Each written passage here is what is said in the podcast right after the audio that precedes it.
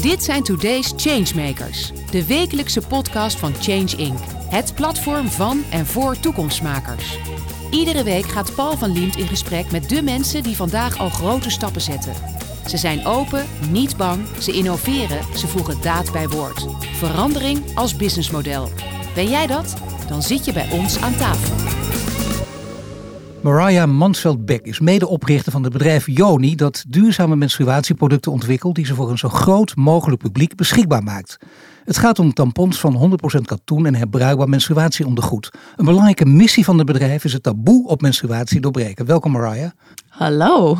Ja, geen Maria, hè, maar Mariah. Weet je, meteen hallo. Weet je, dan denk je, nou, dat kan bijna niet dat, dat iemand die uit Nederland komt, dat, dat die zo vrolijk doet. Dus je komt er uit een ander land. Ja, ik ben Amerikaanse van origine. Ja. En, en waar eh, ben je geboren? Uh, in de buurt van Boston, Harvard, Massachusetts. Kijk, nou zie je, dat is een geweldige omgeving. En denk je, blijf daar lekker. Waarom naar Nederland? Dat is de reden, de liefde. Nee, nee, nee, nee helemaal niet. Mijn vader is Nederlands. Dus ik kwam op mijn tiende in Nederland terecht. En uh, toen moest ik ook Nederlands leren. Helaas had mijn vader dat me niet meegegeven. Maar zo ben ik hier terechtgekomen. Maar ja, goed, de mazzel dus dat je heel lang in Nederland bent, de taal geweldig spreekt, maar dat je uh, het Engels natuurlijk ook enorm beheerst. We komen straks nog te spreken over het werk dat je nu doet, onder andere een TEDx-lezing. Ik werd even op verkeerde been gezet, ik kende je niet. Ik dacht, dat is goed Engels. ja, maar logisch dus. Goed, we beginnen met het, uh, het duurzame nieuws. Wat is jou opgevallen deze week? Nou, ik moet zeggen, uh, ik volg dus geen nieuws. Want uh, dat vind ik geen toegevoegde waarde hebben in mijn leven. Pardon? Nee, ik volg geen nieuws. Daar schrik ik echt van. Ja. Dat is nou mijn leven. Ja, ik nee. volg geen nieuws. nee, daar zijn we dus anders in. Maar ik volg niet per se nieuws. Maar het is wel een tijdje geleden in het nieuws geweest. En ze waren uh, afgelopen, nou, ik denk twee weken geleden bij mij op kantoor. En ik vind het echt uh, nieuwswaardig wel. Uh, de Armoedefonds, die heeft menstruatie-uitgiftepunten. En die hebben een tijdje terug hun duizendste uitgiftepunt geopend. En zij hebben nu 1400 punten uit, uh, geopend. Uh, ze zitten ook heel even op een stop, want ze willen altijd dat die punten dus gratis menstruatieproducten daar zijn voor de mensen die ze nodig hebben. En dat doen ze dus op scholen, op voedselbanken, uh, bij buurthuizen. Je kan het dus aanvragen als je een school hebt en je als leraar bijvoorbeeld en je luistert en je weet dat er kinderen rondlopen waar misschien die geen toegang hebben tot product of daar moeite mee hebben. Dan kan je dus contact op opnemen met de armoedefonds. En dan zorgen zij en geven ze ook uh, wat begeleiding bij hoe je dat zou moeten opzetten en hoe je ervoor kan zorgen ja, dat er daadwerkelijk, dat, ja, dat door daadwerkelijk dus de meisjes die het nodig hebben, toegang hebben daartoe. Want als jij bijvoorbeeld naar de conciërge moet lopen en moet zeggen van uh, heb je voor mij maandverband of tampons, uh, daar zit zo'n taboe omheen. En ook schaamte natuurlijk gewoon rondom dat je het zelf uh, wellicht uh, niet kan betalen. Dat is te groot. Dus je moet dat op een bepaalde manier doen waarbij mensen zich veilig voelen. dat klinkt heel goed, hè? dat laatste ook daarbij. Want je ziet dat vaak. Dan, scholen weten dat niet. Dan, dat, dat moet wijdverspreid worden, die gedachte dat het kan. De schaamte zit erbij, dat over het geld. Maar vaak is een conciërge misschien heel goed. Maar het kan ook een man zijn van een andere generatie. Die al 30 jaar lang humor uit, uit de oude doos maakt. En dan denk je, nou, daar wil je liever niet mee te maken hebben. Dus nee. dan moet je ook. Zo, maar wat gebeurt er dan? Worden er ook trainingen gegeven over hoe je dat het beste kunt aanbieden? Nou, ik weet niet precies hoe dat doen, maar volgens mij, zoals ik het begreep van hun, proberen ze zoveel mogelijk gewoon op maat advies te geven. En dan hebben ze ook informatie, flyers, et cetera, erbij. Maar geven ze op maat advies aan het uitgiftepunt van hoe kunnen ze dat het beste inrichten. En dan kan je op de website van de Armoedefonds kan je zelf kijken van hé, hey, waar is een uitgiftepunt bij mij in de buurt, waar ik dus product zou kunnen halen mocht dat nodig zijn. Oké, okay, Mariah, jouw uh, bedrijf is groot en groeiende. Het is interessant om natuurlijk iets van jou te weten. Uh, je studeerde Development Studies aan de University of Cambridge onder andere. Uh, je werkte voor, voor Artsen zonder Grenzen, je gaf yogales. Dan denk je, dan ligt het niet meteen in het verlengde dat je dit bedrijf gaat oprichten. Wat is voor jou de belangrijke reden geweest om dit ja, te doen? Ik, ik, zie wel de rode draad bij leven. En dat is wel een verschil willen uitmaken. Dus dat is ja. iets waarmee, ik weet het niet, dat, daar ben ik mee geboren geloof ik. maar iets anders, als ik geen, niet het gevoel heb dat ik iets van toegevoegde waarde uh, breng in de wereld. Iets van betekenis, niet puur, niet puur voor het geld. Nee, helemaal niet puur voor het geld. Dus een bedrijf oprichten. Uh, vroeger dachten we van ja, ik wil helemaal niet in het bedrijfsleven zitten, want dat, dat gaat over geld. En ik zie niet de toegevoegde waarde. Ik wil iets doen om, met, om de wereld een stukje positiever, mooier te maken. Dus vandaar mijn werk bij Arts zonder Grenzen of als persoonlijk begeleider, yogadocent. Uh, Maar uh, toen ik 30 werd, uh, veranderde mijn leven iets. Uh, ik kreeg een oproep voor baarmoederhalskankertest. dat krijgen alle 30-jarigen. Als je 30 wordt en je krijgt die oproep, ja. ga er ook wat mee doen, zou ik willen zeggen, heel graag. Um, ik uh, deed dat gelukkig en ik kwam achter dat ik een voorstadium had van baarmoederhalskanker. Gelukkig een voorstadium nog. Dus daar is dan wel goed wat aan te doen. Ik moest een paar keer ziekenhuis in en uit en uiteindelijk een operatie. En een stuk dus van mijn baarmoederhalsmond uh, is weggesneden. En ik vroeg in dat hele traject de hele tijd aan mijn uh, artsen van wat kan ik nou nog meer doen om mijn gezondheid te ondersteunen. En in Nederland, ik ben dus Amerikaanse, maar in Nederland zijn we vrij procedureel gericht uh, als het gaat om onze gezondheidszorg. En dat heeft echt zijn voordelen.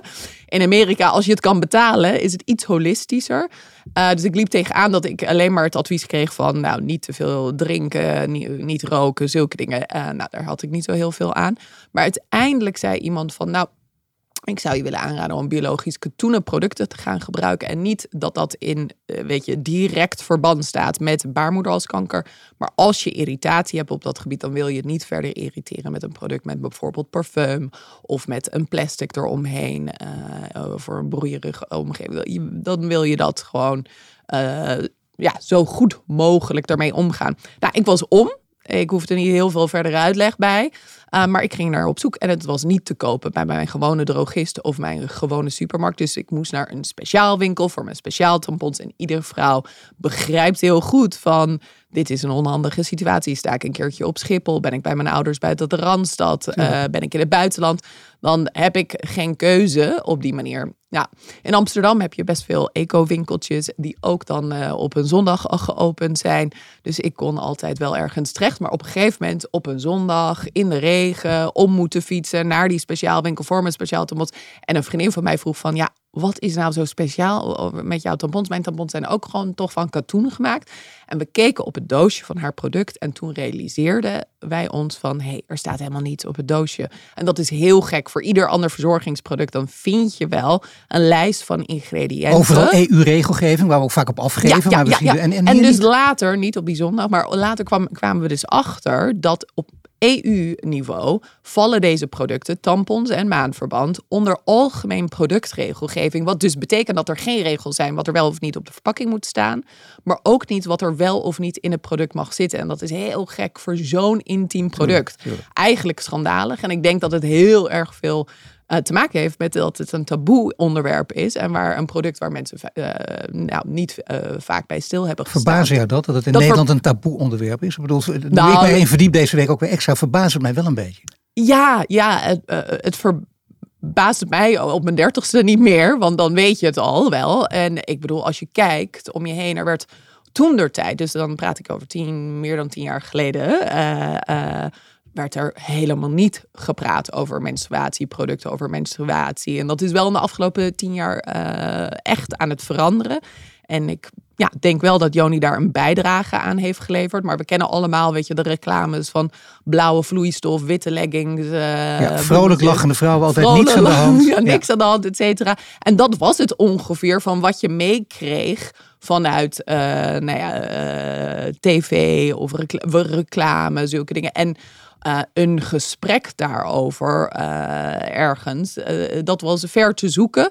En de educatie op scholen heel sumier. en dat was het. In Nederland, voor de duidelijkheid. Dat in, is een mooi. Kijk, jij, jij, kunt bijna als antropoloog naar Nederland kijken. Met een Amerikaanse blik ook. Ook van buiten kun je kijken. Ja. Ik, ik zie ook uh, discussie over deze onderwerpen. Ook menstruatieverlof, waar we het misschien nog over hebben. Dan zie je dat in Spanje ja. wordt het opengebroken. Niet in Nederland. In Zambia bestaat het. In Indonesië. In al dat soort landen waar wij vaak in Nederland arrogantie hebben. Uh, wij lopen voor op deze gebieden. Maar het tegendeel is dus het geval. Ja, uh, qua menstruatie, dat is grappig. En misschien ook uh, door mijn Amerikaanse roots, dat ik niet per se het gevoel heb dat Nederland zo voorloopt. Nee. Uh, maar op het gebied van menstruatie, menstruatieproducten, dan vond ik zelf tien jaar geleden waren de, de VS liep wel wat voor. Er waren lobbyorganisaties die dus toen al lobbyden voor meer onderzoek, onafhankelijk onderzoek op het gebied van deze producten en wat de lange termijn effect is op het vrouwelijk lichaam. Dus daar werd al onderzoek naar gedaan. Of, of onderzoek naar gedaan. Er werd gelobbyd voor dat onderzoek.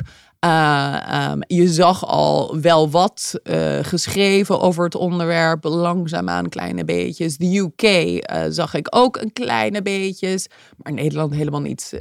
als je googelde biologisch katoenen helemaal niks. Als je googelde over menstruatie, helemaal niks. Toen wij voor het eerst naar de bladen toe gingen met ons verhaal, en nou, dan werden we, nee, dat is meer iets voor lifestyle. Nee, dat is meer iets voor beauty. Uh, kastje naar de muur.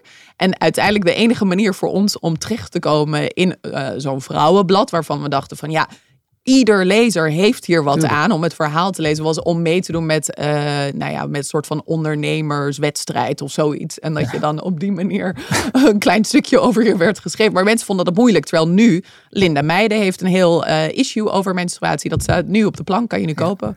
Nee, nou goed. Nee, maar zie je dus behoorlijk wat veranderd. Gelukkig ook mede door jou. Uh, invloed wel interessant. Jij in het begin zei ik koos voor een NGO. Uh, dat logisch ook. Hè? Als, je, als je betekenis wil geven, iets wil veranderen.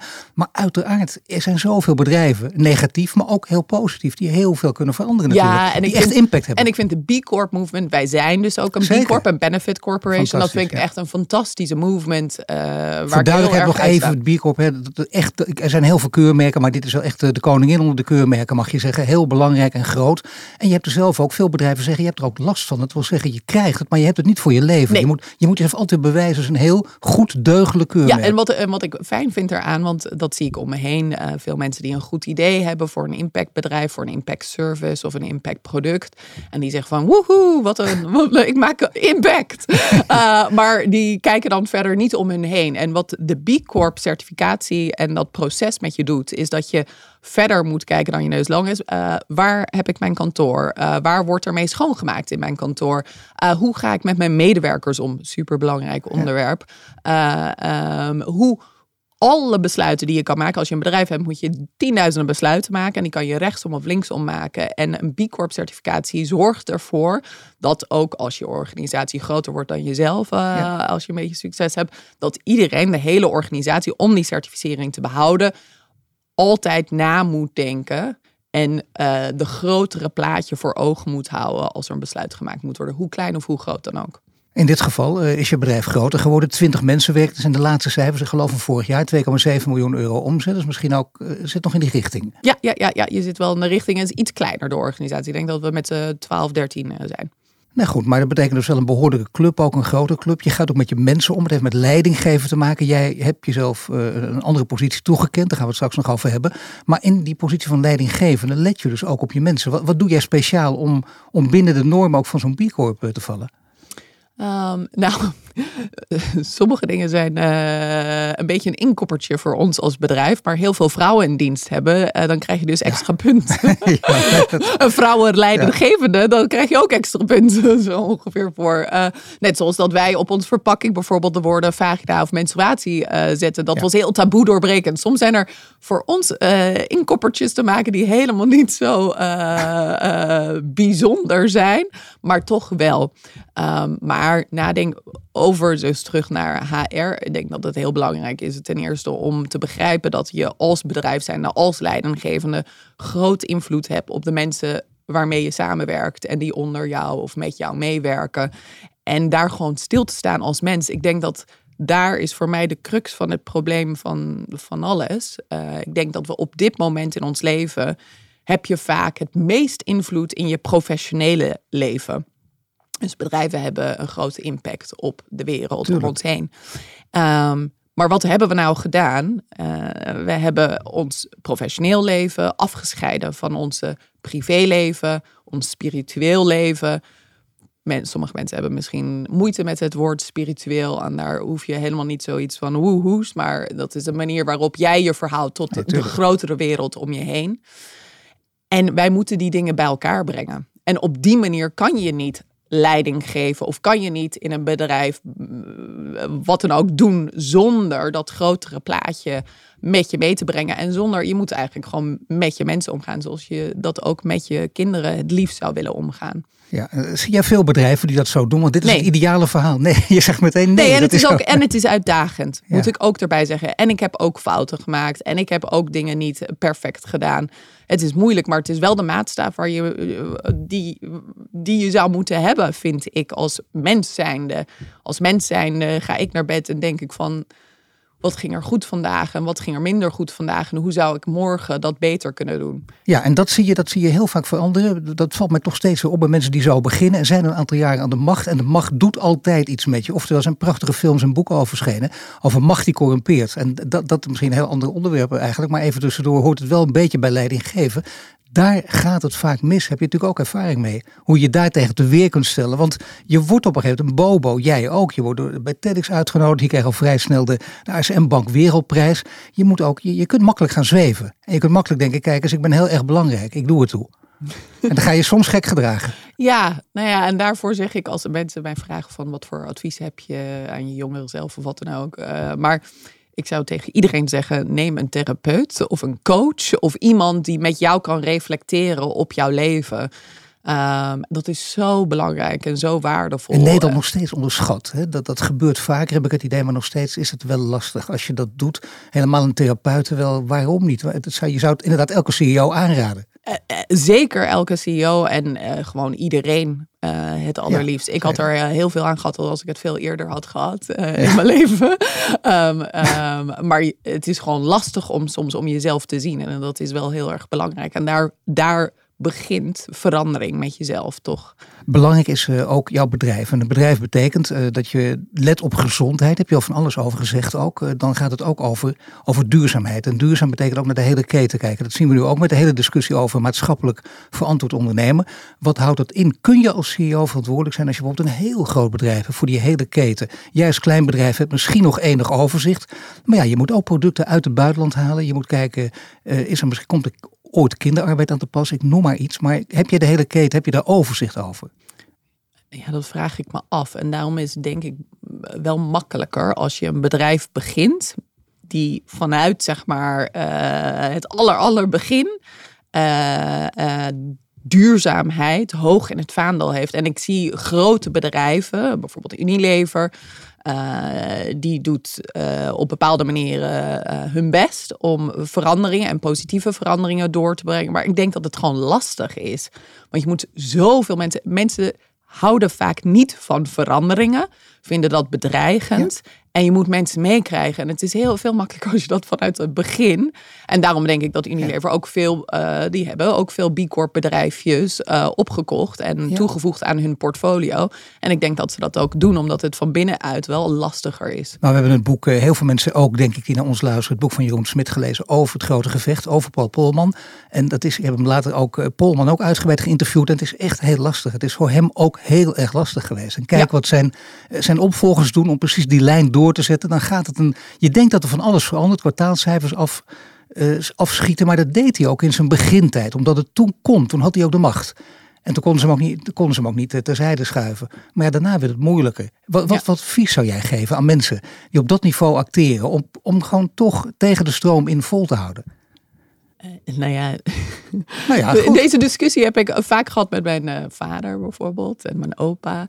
Uh, ik ben dus heel idealistisch ingesteld, enorme idealist. En mijn vader en mijn opa, door dingen die zij misschien zelf hadden meegemaakt en leven toch soms iets. Um, misschien realistisch, maar misschien negatief ingesteld, cynisch geworden. En zeiden van ja, maar. En Weet je, uh, je kan dat ook met NGO's en uh, hulp aanbieden. Is dat wel echt goed? Je kan er overal vraagtekens bij zetten. Maar ja. niks doen en zeggen van ja, het is allemaal te moeilijk. Dat is geen optie. Het is gewoon geen optie. En als je kijkt in de tijd waarin we leven, denken van we hebben geen opties meer om te denken van nou, ik leun wel achterover en ik ga niks veranderen. Uh, als je wil dat we uh, straks door kunnen leven en ons klimaat een beetje uh, normaal blijft. Normaal, ik weet niet eens of dat nu nog haalbaar is, maar we moeten met z'n allen toch echt wat gaan doen. Het, het, rookgordijn, het, het, rookgordijn wat inderdaad over de discussie wordt gehangen ook. Het is heel moeilijk en ja, kun je dan wel wat doen? En dat eindigt ermee dat je eigenlijk bedoelt dat je niks kan doen. Het is bijna een communicatie ja. en, en, ik vind, en, ik vind, en ik vind dat dus...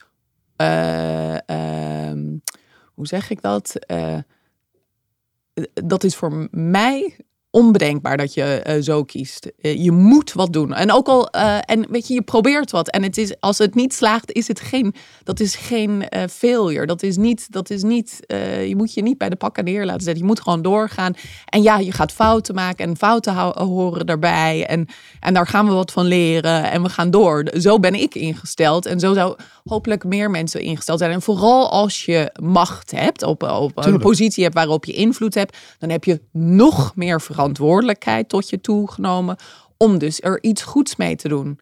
Ik ben een geprivilegeerde mens. Uh, ik heb heel veel kansen gehad. Uh, uh, en daarmee daar moet ik iets goeds mee doen. En of dat nou iets kleins is of iets groots. En dat is het fijne. Je kan altijd uh, aardig zijn tegen de cashier uh, tegenover nee, je bij de Albert Heijn.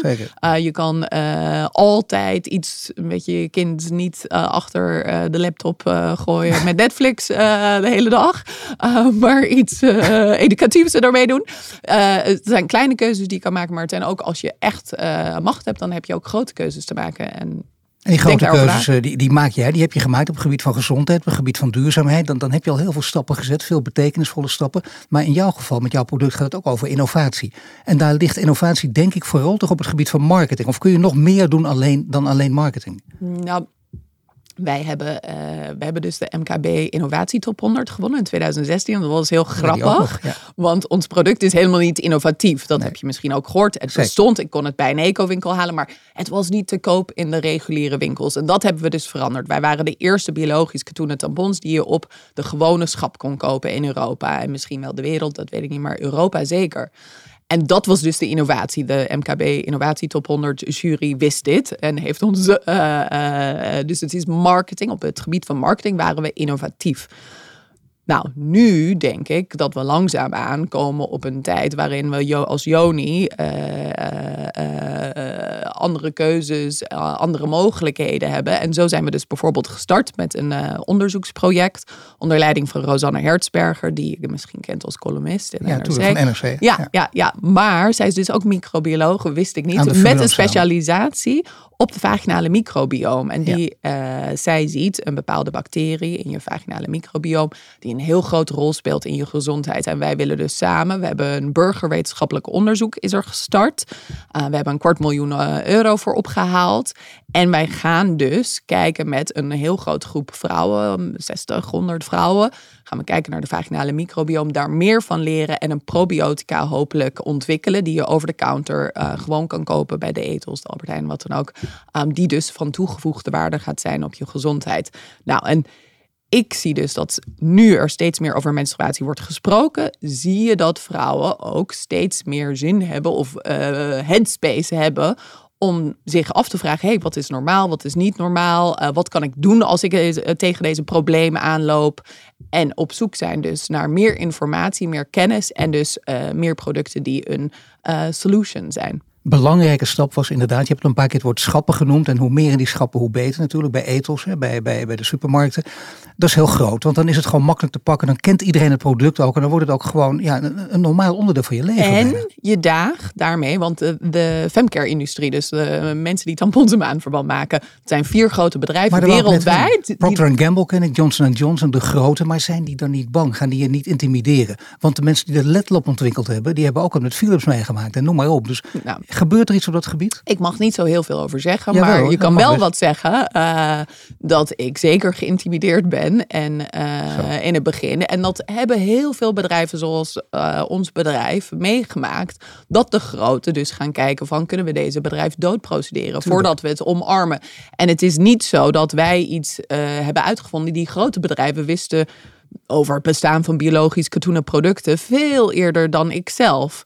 Um, uh, maar zij gaan dat niet doen als er geen uh, vraag is vanuit de markt. En wij hebben dus die vraag moeten ontwikkelen. Uh, mensen moeten laten weten van, hey, dit is iets waar je over na wil denken. En nu zie je, daar ben ik toch nog dan best wel trots op, al sta ik daar niet iedere dag bij stil, maar die grote bedrijven maken nu stappen. Dus er zijn producten nu op de schap van die grote bedrijven die natuurlijker zijn en een stapje in een betere richting, vind ik. En daar is nog heel veel ruimte te winnen. Maar dat betekent wel, als ik goed naar jou luister, want sommigen denken dan, oh wacht, ze doen mij na, dat is niet goed. Maar jij zegt eigenlijk, ze doen mij na, dat is dus een goed teken. Want nou wil, uiteindelijk ben je daartoe op aarde niet om jouw product in stand te houden, maar om de wereld beter te maken. Ja, nee, dus uiteindelijk, uh, als ik ervoor zou zorgen dat die grote bedrijven uh, echt zou veranderen, zou innoveren, uh, betere, gezondere, fijnere producten op de markt zetten voor vrouwen en ik ben dus op een of andere manier niet meer nodig. Ja, dan is mijn werk gedaan in principe. Um, en op dit moment zie ik het, zijn we niet zo ver nog. Wel goed, wel goed dat je zegt dat je in ieder geval al behoorlijk ver bent. Zover nog niet, maar wel behoorlijk ver. En ook belangrijk denk ik dat je zegt, die intimidatie. Ik, ik vind het toch een belangrijk onderwerp, omdat heel veel bedrijven dit meemaken. En dan worden ze toch bang en angstig. Je moet dus een extreem doorzettingsvermogen hebben. Je moet je gewoon, uh, ja, je moet, nou, je, je, moet er wat, je moet er wat tegen kunnen. Als jij doodgeprocedeerd wordt. advocaat, ik weet nog dat hij, die zei, ik zeg van, oh, eh, nou ja, je maakt je enorm zorgen. Het gaat je veel geld, veel, veel tijd kosten, bla bla bla. En die zei, maar hij ziet het maar als een compliment. als ze niet bang waren, dan zouden ze, zouden ze niet aan je deur kloppen. Dus. Ja. maar goed, dat, dat, daar gaat het op dat niveau. En je, je zegt, ik wil er niet meer over vertellen. Dan denk, en dat, dat, wil je ook niet. Nee, dat mag niet. Maar dat wil zeggen dat er wel meer aan de hand is dan we allemaal denken. Je moet, je moet, dat is een wijze les voor iedereen. Als je dit doet, dan moet je er ook echt in geloven. Dan pas kun je ook doorzetten. Ja, klopt. Je moet wel wat doorzetten. Ja, goed, toch even. Ja, nou goed, nou dat is duidelijk dat je dat in ieder geval hebt ook. Ja. Maar is er nog een stap? En ik denk dat het ook wel een belangrijke is. Uh, menstruatie voor het lof is ook een belangrijke. Uh, ik, ik zei al, in Spanje is het eerste land waar de discussie openbaar werd gemaakt, open werd gegooid. En daar gebeurt dan wat. En Nederland blijft daarbij achter. Mij valt op dat bij... Uh, laten we zeggen, vrouwen van, van wat, wat oudere leeftijd, de, de, de, de diehard feministen ook, dat die nog vaak moeite hier ook mee hebben. Die zeggen, ah, die hebben heel lang die houding gehad van ah, flauwekul, uh, niet zeuren. Ook bij discussies over de overgang. Ik heb ook mm. heel veel discussies gevoerd tien jaar geleden. Oh, dat jij als man dat gaat doen. So what? Dat is belangrijk. Kijken naar leidinggevende. Let er ook gewoon op. En neem dat serieus. En uh, hoe, hoe, is, is dat ook echt wel een generatiekwestie, ook onder vrouwen of nou, niet? Nou, ik denk dat, ik denk dat er wel een deels een terechte zorg is. Uh, want kijk, je kan wel zeggen dat je als uh, werkgever niet mag discrimineren op basis van het feit dat je zwanger bent, bijvoorbeeld. Maar iedereen weet dat vrouwen in een bepaalde leeftijd wellicht zwanger raken. En echt wel dat daarover na wordt gedacht als er een nieuwe hire is. Dat kan je niet verbieden. En als je dus menstruatieverlof daar, daar een ding van maakt, uh, dan denk ik dat vrouwen dus bang zijn dat ze dan nog minder kans maken op die positie, omdat dan de werkgever denkt van ja, maar ja, die menstrueert ja, iedere maand, dus uh, dan uh, neemt diegene vrij. En dat is wel denk ik een terechte zorg. Um, en hoe we daar precies mee om moeten gaan, uh, weet ik niet precies. Ik denk dat de oplossing wel ligt in het steeds meer normaliseren van menstruatie. En van alles wat daarbij hoort. En dat je er meer over kan praten en opener over kan zijn. Ik denk dat dat allemaal wel bijdraagt.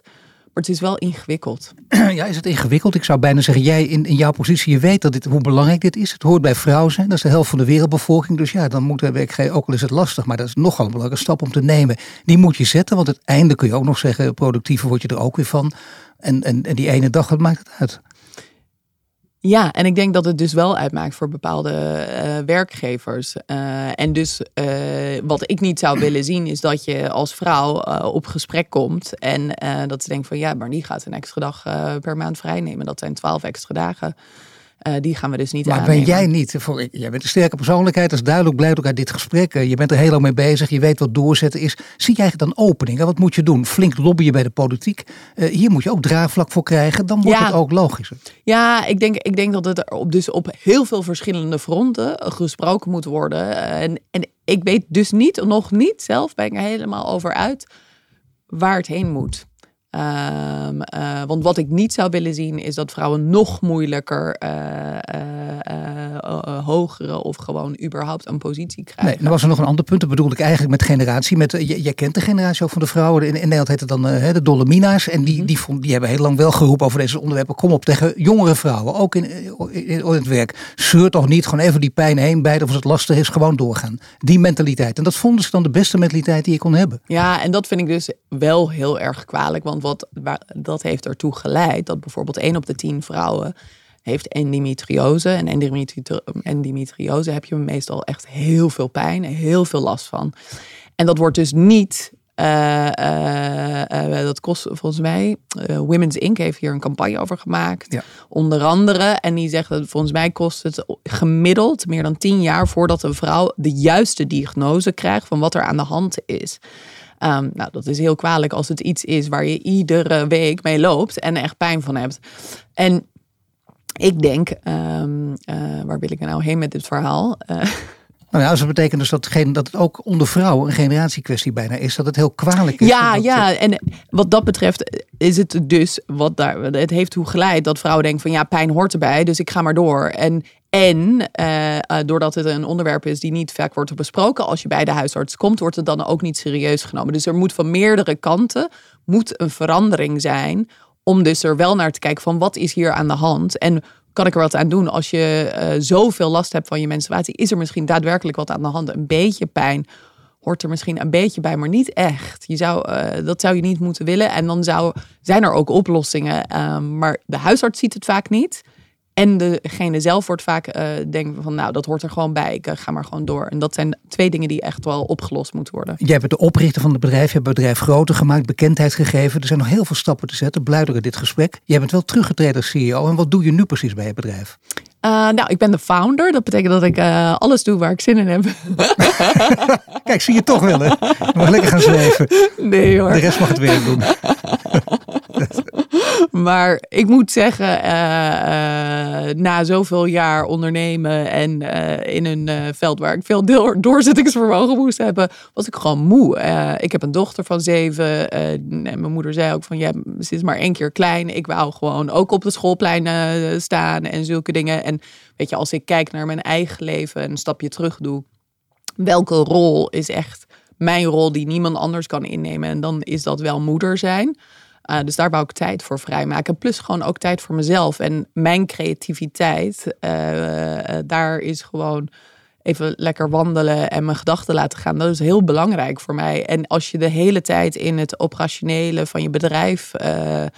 Uh, als je, daarmee bezig bent, dan ja, en dan ga je maar door en door en door. En dan is er helemaal geen ruimte voor creativiteit of wat dan ook. Dus ik ben veel scherper geworden nu ik meer vrije tijd heb. Dus ik werk ongeveer drie dagen in de week ben ik nog met Joni bezig. Een tijdje was dat zelfs uh, slechts twee dagen. Ik doe wat nodig is. Uh, en ik heb een bepaalde rol. Dus ik ben bezig met innovatie. Met bijvoorbeeld zo'n uh, project met Rosanna Hertzberger. Um, uh, ik ben nog steeds vaak wel het gezicht, het verhaal achter het merk Joni. Um, um, nou, ik heb toch nog, uh, geef ik vrij veel input voor marketing, want dat vind ik super leuk. uh, ik ga nog soms mee naar grote eh, salesgesprekken, omdat ik dat hele persoonlijke en ik volg de industrie al heel lang, dus ik ken alle merken en het ins en outs van een product ken ik heel goed. Uh, nou ja, bij bepaalde uh, suppliers ga ik ook mee, omdat ik dan heel benieuwd naar ben naar de innovatie en dat kan pushen. Dus ik doe van alles. Ik ben nog wel echt bezig met het bedrijf. Maar wel uh, net op een andere, in een andere rol, in een andere tempo, die mij zoveel beter past. En ja, om eerlijk te zijn, bepaalde dingen uh, ik ben dus een idealist. Dus de hele tijd onderhandeling met Ahold. Uh, daar word ik uh, moe van. En uh, vind ik gewoon niet leuk. En dat kan veel beter iemand anders dan doen. Nou oké, hartelijk dank voor dit, laat ik zeggen, ook openhartige verhaal. Dankjewel ja. Mariah. Je luistert naar een podcast van Change Inc. Die werd mede mogelijk gemaakt door Albron, Ebbingen, Renewy en Vattenfall. Bedankt voor het luisteren naar de Today's Changemakers podcast. Een productie van Change Inc. gepresenteerd door Paul van Liemt. Ben of ken jij een changemaker? Meld je dan snel aan via onze Change Inc. website. Wil je dat meer mensen geïnspireerd worden? Deel de podcast dan op sociale media. Wil je meer afleveringen luisteren? Volg ons dan nu via je Spotify, Apple Podcast of je favoriete podcast-app. En krijg een melding wanneer er een nieuwe aflevering online staat.